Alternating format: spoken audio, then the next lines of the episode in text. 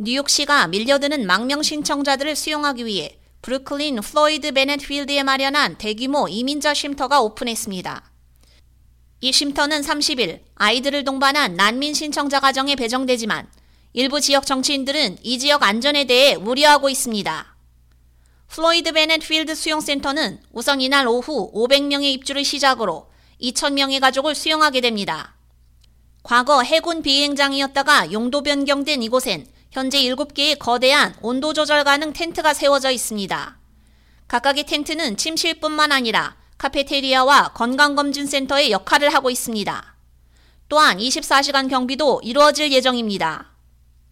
관계자의 말에 따르면 화장실을 이용하기 위해서는 실외로 걸어 나와야 하는데 이제 곧 겨울을 앞두고 있는 만큼 난민 신청자들을 안전하게 수용하기에는 한계가 있어 보입니다.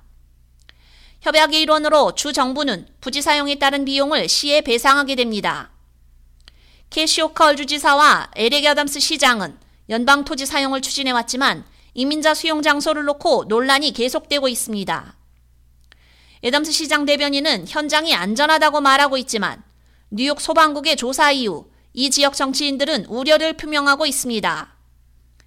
뉴욕 시의회 의원 조안 아리올라는 자신의 소셜미디어에 베넷필드는 홍수 지역일 뿐만 아니라 소방 사각지대인데 아이들을 이런 곳에 수용하는 것은 비양심적이라며 이것은 언제 발생해도 이상하지 않은 절대적인 재앙이라고 밝혔습니다.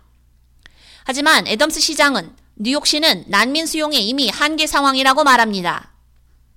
애덤스 시장은 바로 내가 하고 싶었던 말이라며 이것은 난민 신청자들에게 불공평할 뿐만 아니라 뉴욕시 납세자들에게도 불공평한 일이라고 말했습니다.